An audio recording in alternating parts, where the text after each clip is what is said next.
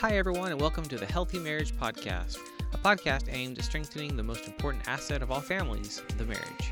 My name is Doctor Corey Gilbert, an author, university professor, licensed professional counselor, a life coach and researcher, and speaker on topics such as gender, abuse, sexual ethics, trauma, and sexuality issues today. I will be your host. In this podcast, we will focus on strengthening marriages, encouraging families, and tools for practical living, such as how to have hard conversations with my kids about hard subject matters. I will demonstrate many of these with my own children via these podcasts. We are sponsored by the Healthy Marriage Inner Circle, a community of families, parents, and leaders that want to strengthen the family, and it all starts with marriages. Join in on the conversation in our free Facebook group at facebook.com slash groups slash the healthy marriage. Now let's get into this week's episode. Hey there, this is Doctor Corey Gilbert, and welcome to the Healthy Marriage Podcast. And today we're going to dive into addressing past trauma, an excerpt from my book, I Can't Say That. And you can order that at I can't say that dot com or on Amazon or Barnes and Noble. Um, so this week is addressing past trauma. Earlier, we discussed the impact trauma has on us and how shame devolves into hate or contempt and how this is a path of death. Right now, I want you to focus on your child. This gift from God is someone you are to protect at all costs. No harm should ever befall them. Is this a reality you can truly enforce? No, it is not. It's a setup for failure. Most parents believe that their child is free of sexual thoughts, and if they can just keep them from being exposed to something, they will be protected. However, in my counseling experience, I see over and over that the child who was protected sought out pornography, or they began experimenting sexually with their friends or siblings and now border on being labeled as a perpetrator. This is avoidable. You must be must prepare your children for the real world. As you have seen throughout this book, I believe that most parents err on the side of too little, too late. We must be preemptive. The statistics on exposure to pornography and engagement in first sexual experiences ought to terrify us. This feeling ought to propel us to begin hard conversations and protect them by preparing them. It is wise and good to attempt to protect your children while they are in your home and in your presence. The reality, though, is that they are going to leave your presence. It is then that I see what parents have attempted to do as a protection ends up backfiring as their child is not prepared when they are confronted with potential danger. When your child leaves home and goes to preschool, are they prepared for the realities they will face? Those with different views, different beliefs, gender issues, bullying, and more. When your child joins that sports team, are they prepared for the locker room talk, comparison, and not being the best? Whether your child is in a private, public, or homeschool setting, these conversations matter. Many of the stories I hear are of abuse and lines that were crossed at a church camp or at a fellow Christian's home with their protected kids. Anyone and everyone can become curious, but that curiosity needs guidance. An excellent resource for you to consider is Doctor Peter Levine's book, Trauma-Proofing Your Kids. So let's look right now at building resilience. Doctor Peter Levine suggests that trauma is magnified in a person by the level of shutdown in a terrifying experience. We know that babies are affected by traumatic events, such as a lack of love, touch, safety, and nourishment, et cetera. This trauma is stored, even trapped in the body. It lives there throughout a lifetime. Learning to minimize its power and effect is what is called trauma-proofing. This can be accomplished by building resilience in our children from an early age, even as young as infancy. The recipe for building resilience is the level of know-how to fight or flee rather than freezing. Fighting and fleeing expend the adrenaline and physical energy pent up in response to a threat or potential trauma, regardless of our age. Freezing is a survival mechanism that leads us through the experience, but that energy remains pent up inside our physical body. This energy penetrates throughout our bodies, which is manifested in physical and mental health difficulties throughout our lives. So, what is building resilience? This is your child's ability to rebound after something activates the fight, flight, or freeze mechanism.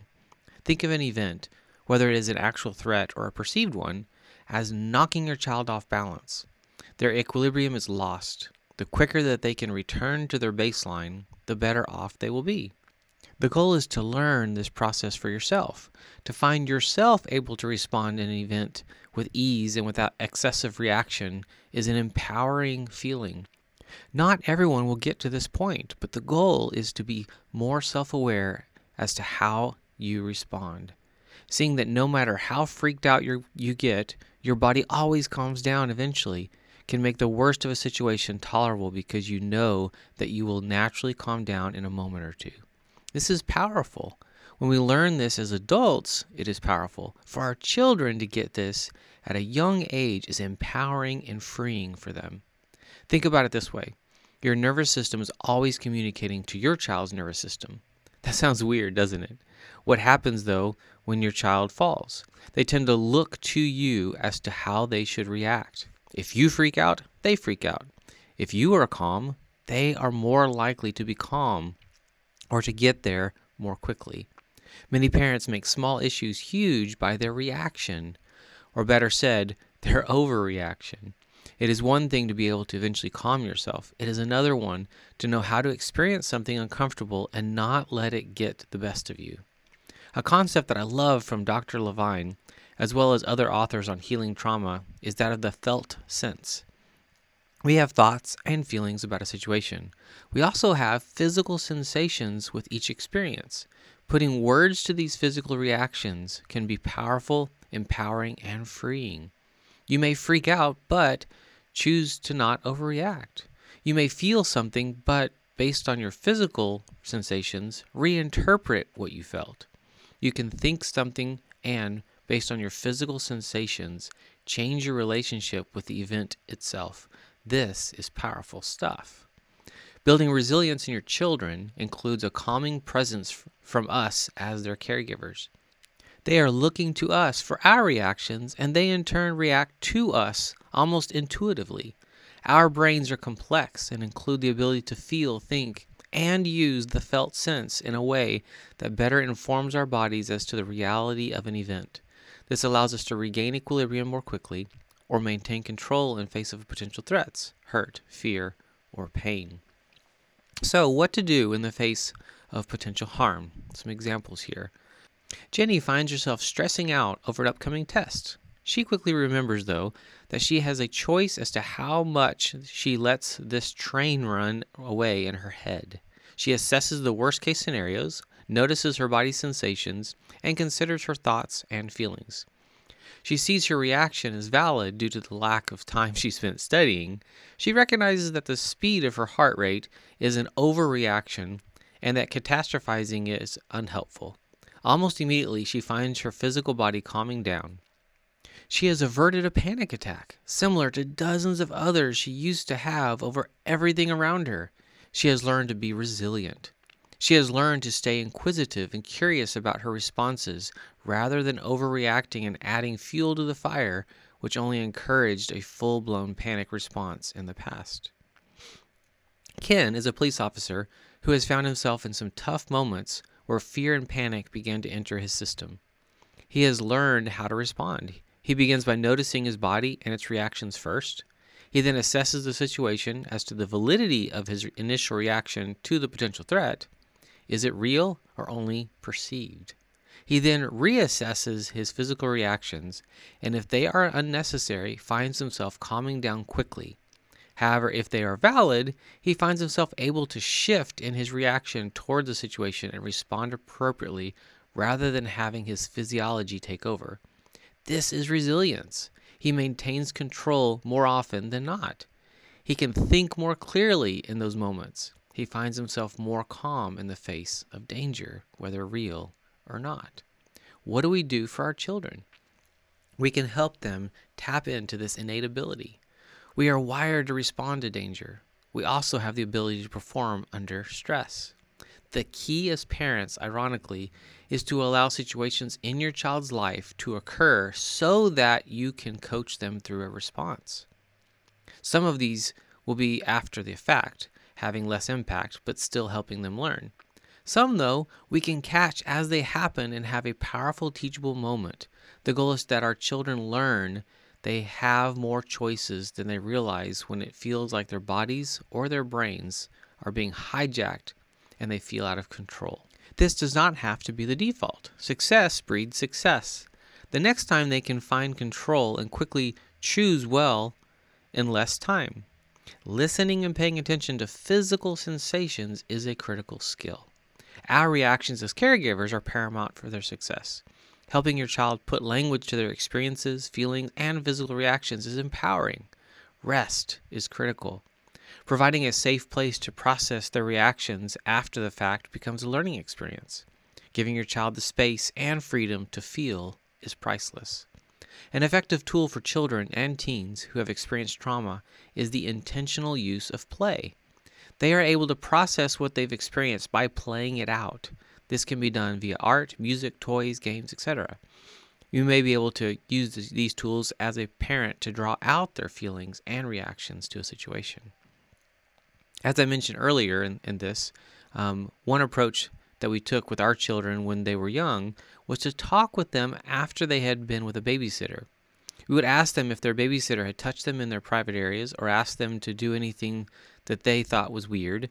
We were not necessarily expecting an honest response, as those experiences often bring on shame and silence.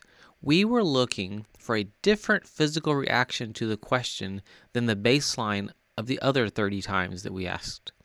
We also communicated to our sitters that we always asked these questions so that they would not feel singled out, and also to hopefully prevent anything from ever happening. We attempted to pay attention to whether they paused, averted their eyes, or squirmed in coming up with a response. This is a technique you might want to use yourself. It is uncomfortable, but it is saying each time that you are choosing to be a safe place to share this information. But this also means you must choose to be a safe place. So we must prepare them well. From birth to age five, your child is absorbing the energy you put out in your reactions, passions, and emotional and spiritual health.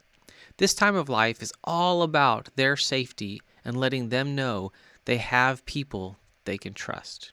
Most children are overwhelmingly trusting. Help them hang on to that by being a trusted, stable presence in their life. Between the ages of six and ten, your child is absorbing the culture of your home. They are already beginning to separate from you a bit. They want and need opportunities for freedom. They need to experience pain, pleasure, loss, fear, joy, the range of human emotions. They learn to worship what we worship. See the world through your eyes and react to their interpretation of the world in tangible ways over the following years.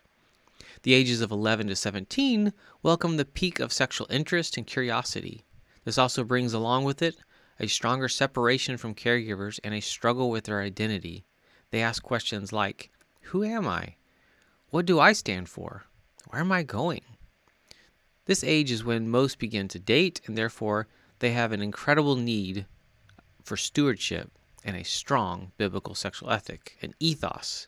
Having the talk now is usually pointless. When does harm enter their story? Unfortunately, it can be present at any of these ages. Preparation is the key. Resilience and the ability not to freeze is crucial. It is imperative that your children have the skills they need for self-regulation and knowing how to fly, fight or to flee. You are leading them, whether you realize it or not, and whether you are intentional or not. You are their primary guide. This is more than a request. This is a call to step up and lead confidently and intentionally from a position of knowledge as you prepare yourself through education, which will give your children a better chance of success. Be that parent. Love them that much. Have those micro conversations. Prepare them well. The world is waiting. Thank you for tuning in to the Healthy Marriage Podcast. I hope these become valuable resources full of encouragement and challenges as you lead your family well and with confidence, and definitely not alone. Find out more about all that we do at Healing Lives dot com. I want to see your family and specifically your marriage thrive. Thank you to our sponsor, the Healthy Marriage Inner Circle. And to access my new best-selling book for parents, go to I Can't Say That dot com to purchase and receive the audiobook for free. It's an honor to serve.